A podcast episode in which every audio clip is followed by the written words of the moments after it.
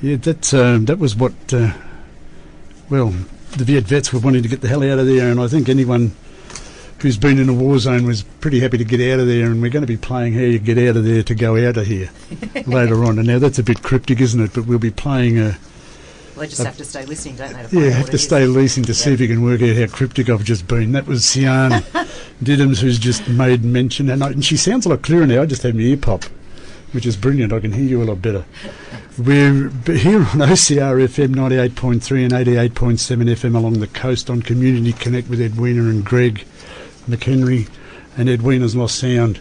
But we've got um, we've got Alan Fleming there rifling through some papers as well. He's a Vietnam vet, and he'll uh, be coming back in to tell us a little bit more about what's happening there. But Darren Stent is here as well. You've got some other associations around towns and that around this area that you want to promote a little bit? Yeah, there's a lot of irons in the fire, I think. But um, yeah. one one that's uh, relevant to, to this district and uh, a little thing that's going on is with regards to the Avenue of Honour in Mortlake. And um, for those of you around the Western Districts, you may have noticed that a lot of the cypress hedges are starting to come to a disease known as canker. And the Mortlake Avenue of Honour is no exception to that. It was planted in Arbor Week in 1919 to commemorate the First World War veterans from the area. And um, then there were some trees added to that uh, around World War II. And those trees, as they're as they're nearing, they've actually got a lifespan of about 80 to 100 years, and they're at 100 now, and are starting to die off naturally, and also as a result of the canker. So a, a local fella who I served in East Timor with from Mortlake came up with the idea that in um, in refurbishing or replacing that avenue, it would be appropriate to bring it up to speed and, you know, for the living, add the contemporary veterans to that avenue. So that started off as a, a fairly small project, and we found about four Afghan veterans and another four Timor veterans and a Gulf War veteran. And we thought, let's get them added to the current avenue. But as we did a little bit more research, we found that the Vietnam War was only commemorated with a rock the Korean War the same, with no names. And a bit of a misconception that the avenue commemorates the Second World War veterans as well, but there's no plaques in amongst the trees for the Second World War. As we got a little bit further and we went to the First World War, we found that of the 191 trees that are in the avenue, 142 of them are dedicated to the First World War, and that's where the dedication to veterans finishes. Our research into that avenue has found that there are at least another 404 First World War veterans from that district that haven't been acknowledged on the avenue. There are probably another 500 World War II veterans that have received no recognition at all. And then now, as we, we start getting into the uh, the Korean veterans, and some of those are alive, and the Vietnam veterans, right up to a fella from Mortlake who is still serving in overseas at the moment. Our research has also gone right back to the Boer War, where there is a, a plaque commemorating three men, but we've found at least 30 men from the Boer War in the district, and possibly even one who went up to New South Wales and joined the New South Wales contingent in the Sudan. Um, one of the other interesting things about the avenue that we found, we've found a lot as we've been doing the research, is that uh, there are 43 women from Mortlake that served, and there are only three who have been commemorated. There were 10 nurses in the First World War, and most of those have uh, not been commemorated in the Avenue either. So we're starting to push now with the, the Moyne Shire and a few other organisations to try and get that avenue um, as, as it dies off and the trees get replaced, to try and get the um, contemporary veterans and the veterans from the other wars that are missing added to the avenue. That will demonstrate the disproportionately high contribution of Mortlake to the uh, to Australia's security in war, and it will make it one of the only avenues we believe in the world, and certainly Australia, that commemorates all of its veterans from all the wars, mm. with uh, 100% ve- veteran recognition, and it would be the second longest avenue in Victoria. So, what support do you need to get this all sorted out, or who who should be supporting it all? The the two big uh, organisations we need to get it over the line with now are the, the Moyne Shire, and we're in contact with uh, some, some people there from the Shire, the, the councillors in particular, as we're, we're writing to them, and Heritage Victoria, who of course have the overlay on the avenue. And then, of course, there'll be organisations like VicRoads and things that we need to um, come up with plans as well. So at the moment, we're we're starting a bit of a community awareness campaign and you know, allowing the people of Mortlake to uh, to understand what their avenue currently represents and some of the uh, you know, some of the massive contributions of, of Mortlake. And if you have a look at the the uh, the roll of honour there on the on the statue at the roundabout in Mortlake you'll see that there's only one man who's been commemorated with post-nominals, and that's the town doctor. But if and what is a post-nominal? A post-nominal is a an award that um, the initials of that award are, are, added to your name. Now, the highest and the uh, uh, the, the, highest and post easily most recognisable one would be a Victoria Cross, where you have the, uh, the nomination or the post-nominal VC added to your name. Now, there's no VCs that have come out of Mortlake, but there are certainly some uh, some very high awards, including military medals, military crosses, distinguished service orders, distinguished flying cross. Uh, there were two men who were awarded the highest award possible from a foreign government, being the Croix de Guerre from France and Belgium. And as we started looking at some of these post nominals, we found a fella, and the anniversary, 103rd anniversary, was only um, this week of, of the Nek, where a lot of soldiers from Mortlake joined, a lot of men joined the 8th Light Horse and went over the top at the Nek. One of those fellas uh, who was wounded at the Nek uh, became went back to Palestine with the light horse and became a reconnaissance uh, rider with the light horse. He was awarded a distinguished service order for those services, but cashed in his horse and joined the flying corps, and was awarded a distinguished flying cross for his uh, for his efforts, and was one of the top six fighter aces of World War One for Australian fighter aces. When he came back to Australia, him and a few mates started doing a mail run between the Queensland and Northern Territory with uh, with their planes, and I thought that was working pretty well. So they started up a company called Qantas. Mm. So there's a fellow that was you know, out of Mortlake, um, and w- there's there's a few stories like that. There's some really really proud you know proud people from the town, and we want to yep. get them recognised and up on the avenue, as well as our fellows who are serving overseas from that town today. They were serving a nation, don't, so don't you think the nation should be uh, contributing some funds? Well, absolutely, and we'll be uh, applying for grants and things to get that updated. We've also got, uh, you'll find, say, from the Second World War, a disproportionately high number of men from the Commandos and the Z Special and, and M Force. So we're appealing to some of the Special Forces organisations, and with the nurses, we're appealing to the nursing organisations to sponsor some of those trees. And a lot of families in Mortlake um, are still there. A lot of the farming families and things have been there for, for a long time. My mate Bart, he's a um, fifth generation veteran from that town, and his family have been there for 125 years. And he said, "Hey, I'll pay for every every one of my family's trees on that avenue." So, mm. but the big thing at the moment is to get the uh, the Moyne Council to, to get it over the line, and some assistance from Heritage Victoria there as well. To garner some support, Does do you want to give people the Facebook page and your um, email? if they want to get on and connect? So if you want to um, get in contact with us, there's two ways. There is uh, the Facebook page, and if you type Mortlake Avenue of Honour into Facebook, that would then put you onto the email of uh, Mortlake Young Vets at Gmail. But um, certainly jump on Facebook. That's probably the, the easiest way, and you'll see there some of the uh, people that we're starting to commemorate on that. We just had a big write up about uh, Mortlake's contribution and the, the suffering that Mortlake had at the Battle of the Nek um, with the Eighth Light Horse there. But jump on Facebook. It, everyone's everyone's got it these days, and type in Mortlake Avenue of Honour, and you'll see there um, what, what we're doing and how we're campaigning to try and get that avenue brought up to speed.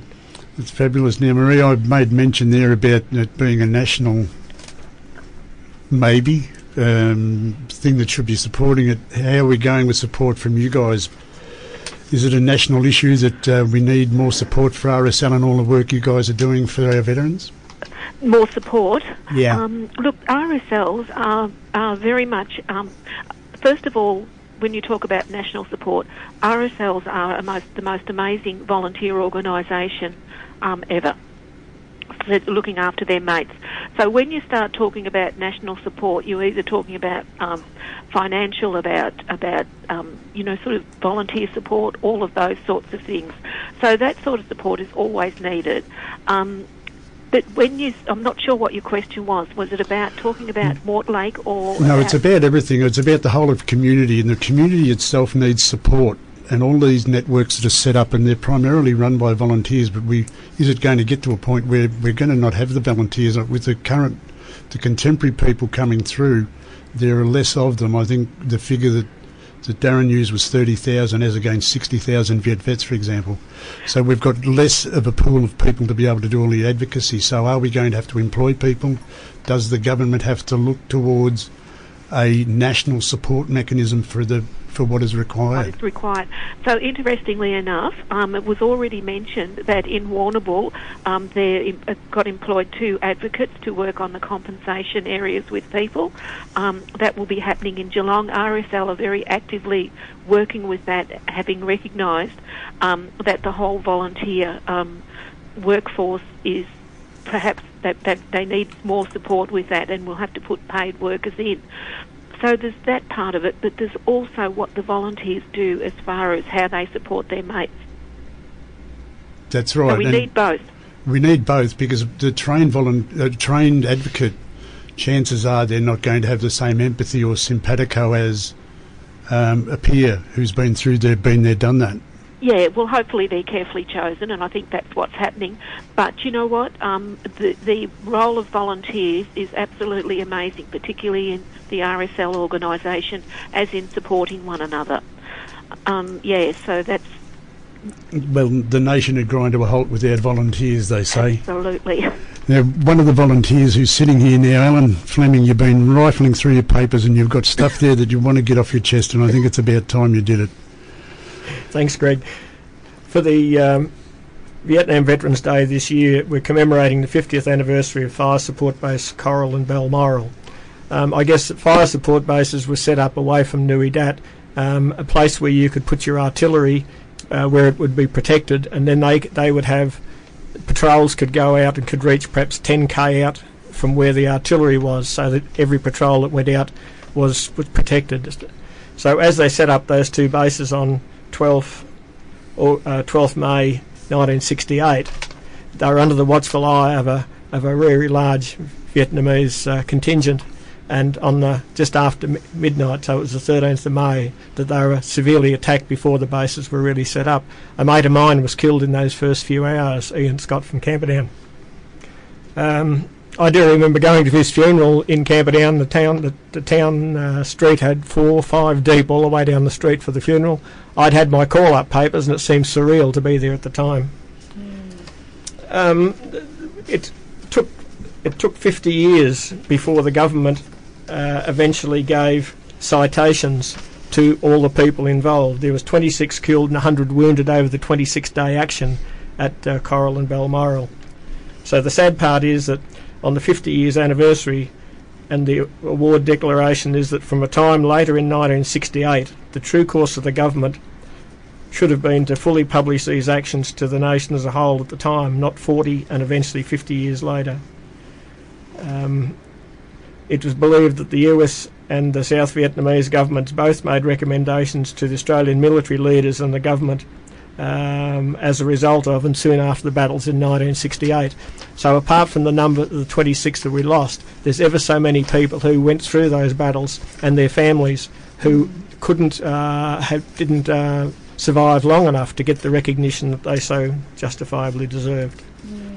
Um, as a result of those things, when we came home and there was such a public outcry against the, the soldiers themselves, the Vietnam veterans set up their own association, the Vietnam Veterans Association of Australia, and created their own welfare and support centres, as we've mentioned earlier. Their motto is honour the dead but fight like hell for the living. And uh, this, I think, was because of the veterans' reaction to the public's sentiment, they decided that they were going to go full out and, and try and help their members, which they still continue to do. Um, prior to each, prior to the, the, the marches this this month, there will be fundraising in a, in uh, the event of uh, badge selling, uh, which goes specifically to help these direct welfare purposes. And now you Um, got badges yesterday. You you're organising them down at Camperdown. What about round Colac? Who's selling the- them and The whereabouts? badge sales in Camperdown will be on Friday the 10th, Saturday the 11th at Woolworths. Colac will be on Saturday the 11th at Coles, Saturday the 18th at Woolworths, and Saturday the 25th at Aldi. I guess it's another one of those things that once again it's difficult to get uh, to get volunteers to actually go out and, and fill spaces. Uh, Geelong has got um, uh, their they're selling over about a 10 day period in three spots in Geelong, but even there, they now find it difficult to find uh, enough people to go out and do their three hour stints on the street because it's, it's just everyone's just sort of getting getting a bit above it, a bit beyond it. So that's that's the uh, the big call for all of that is that there's there's so much um, there's so much gone on ever since the boys have come home. As mentioned before, there were 63,000 uh, national servicemen called up out of the 800,000 that were registered. 15,500 served in Vietnam uh, and comprised about a, a third of all Vietnam veterans.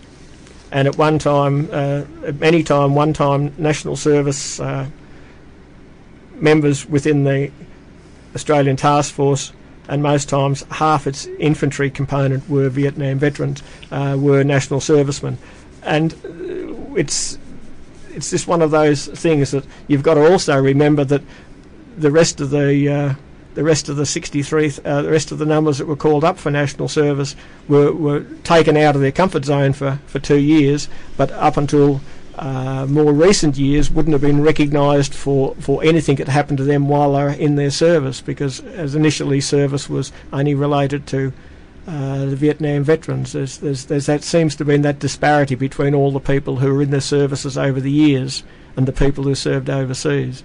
But that's been levelled out. That's the big thing that's been levelled out now right across the board and in the RSL that there's no distinction about being an RSL member or a return serviceman simply being in uniform and the RSL will step up and, and help you out.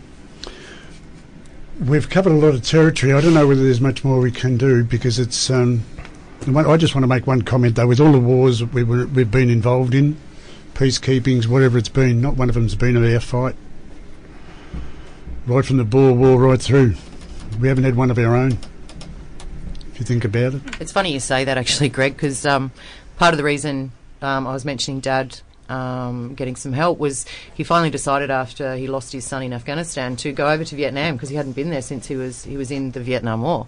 Um, and he said one interesting comment that really stuck with him when he got there. He was in the back of a taxi.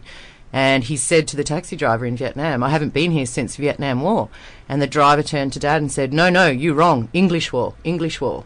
So they see it very differently. And so that really stuck with dad. And that's part of the reason that it, it changed his mindset as to what was going on. Yeah, Yeah, I thought I that was d- interesting. yeah, a lot which, of them. pa- sorry, which part of Vietnam was he? I'm not too sure. Yeah, tell you. that's interesting. a lot of the people in Vietnam, Vietnam say the American War. They do. Yeah, Mm. Can I just say that um, RSL have sub branches in the areas? They've got a sub branch at Inverleigh, one at Apollo Bay, one at Lorne, one at Anglesea and Torquay. That's in Region 8A, and certainly where Alan is is um, at Camperdown, and certainly there is the um, Warrnambool. Um, RSL with Deidre, and back here in Geelong, you've got me at the Geelong RSL Marie, and you've got Mary at the Colac RSL. this um, the listing you sent me, um, Marie. Is it is that available that I can pick it up off the internet and maybe attach it to our blog? I don't know how to do that very well. Um, look, I'll, I'll just I'll go through it and I'll send it to you. That'd be Mary fabulous. Put that together, yeah. Mhm. Yeah, because we can attach that. Um, and there's one you, we also need to let people know if there's any issues that have come up today. You can give um, one three double one one four, which is Lifeline EL.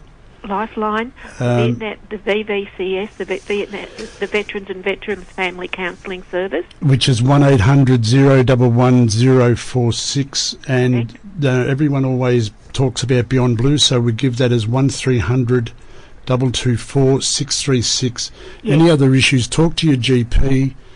If they've come up, when you know, you might be a mum or a dad or whatever else of a returned service person or even a son or a daughter.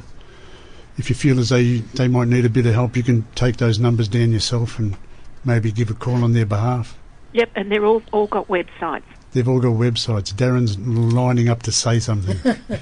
Yeah, I am. Look, if um, even if that's too much of a of a step for you, and you, you don't quite want to put your hand up fully yet, come down to Connect. Come down to uh, any of the RSLs, Colac, Geelong. Ask about the Connect program. And as I said, on the, the 25th this month, we're going to go and break some clay targets. Uh, it'll break the ice as well. So, you know, put your hand up for it, have a bit of a chat to a few other people, socialise, and um, it's the first step. That's males and females too. We've got uh, inter- uh, women who are quite interested. Yeah, that's good, and they uh, they tend to be better shots. So. Thank you, Darren. I'll take that. No. All right, well, look, we're going to get out of here. Um, and what did we say earlier on, Sian? We're going to get out of here on the how they wanted to get out of here on something rather than Peter, Paul, and Mary are going to That's absolutely correct. Yeah. So we're going to get out of this place, but we're not going to do it the animals' way this time. We're going to do it somehow else. All the Vietnam vets, from what I understand, have this as one of their favourite tracks that you're going to be hearing on the way out as as we're out of here. We've had Anne Marie, th- oh, sorry, Marie Jane. Thank you very much for finally coming around and being able to have a chat with us from Geelong. My pleasure. And we look forward to meeting up with you at some stage in the not too distant future. Yes. Um, Alan Fleming for coming down from Camperdown, Thanks very much, Greg. It's been a pleasure. part of the Viet Vets. Sian Did um, Diddums, who's come all the way from Terang, correct. correct? And Darren, are you going to go back and, or are you going to go and have a bit of a sleep after working most of the night? I might get out of the RSL first. Might pop in for a cheeky beer on the way. All right, if he's going to pop in for a cheeky beer on the way home, you're allowed to do that, but have a kip and then you'll be back at work later on today. Look, all the best for you, and thanks very, very much to you, Edwina, as well. You've been listening to OCR FM, or on OCR FM, you've been listening to Community Connect with Greg and Edwina McHenry, and we've been on OCR FM 98.3 and 88.7 FM along the coast, where we've been streaming live at all the W's, ocrfm.org.au, and we're going to be out of here.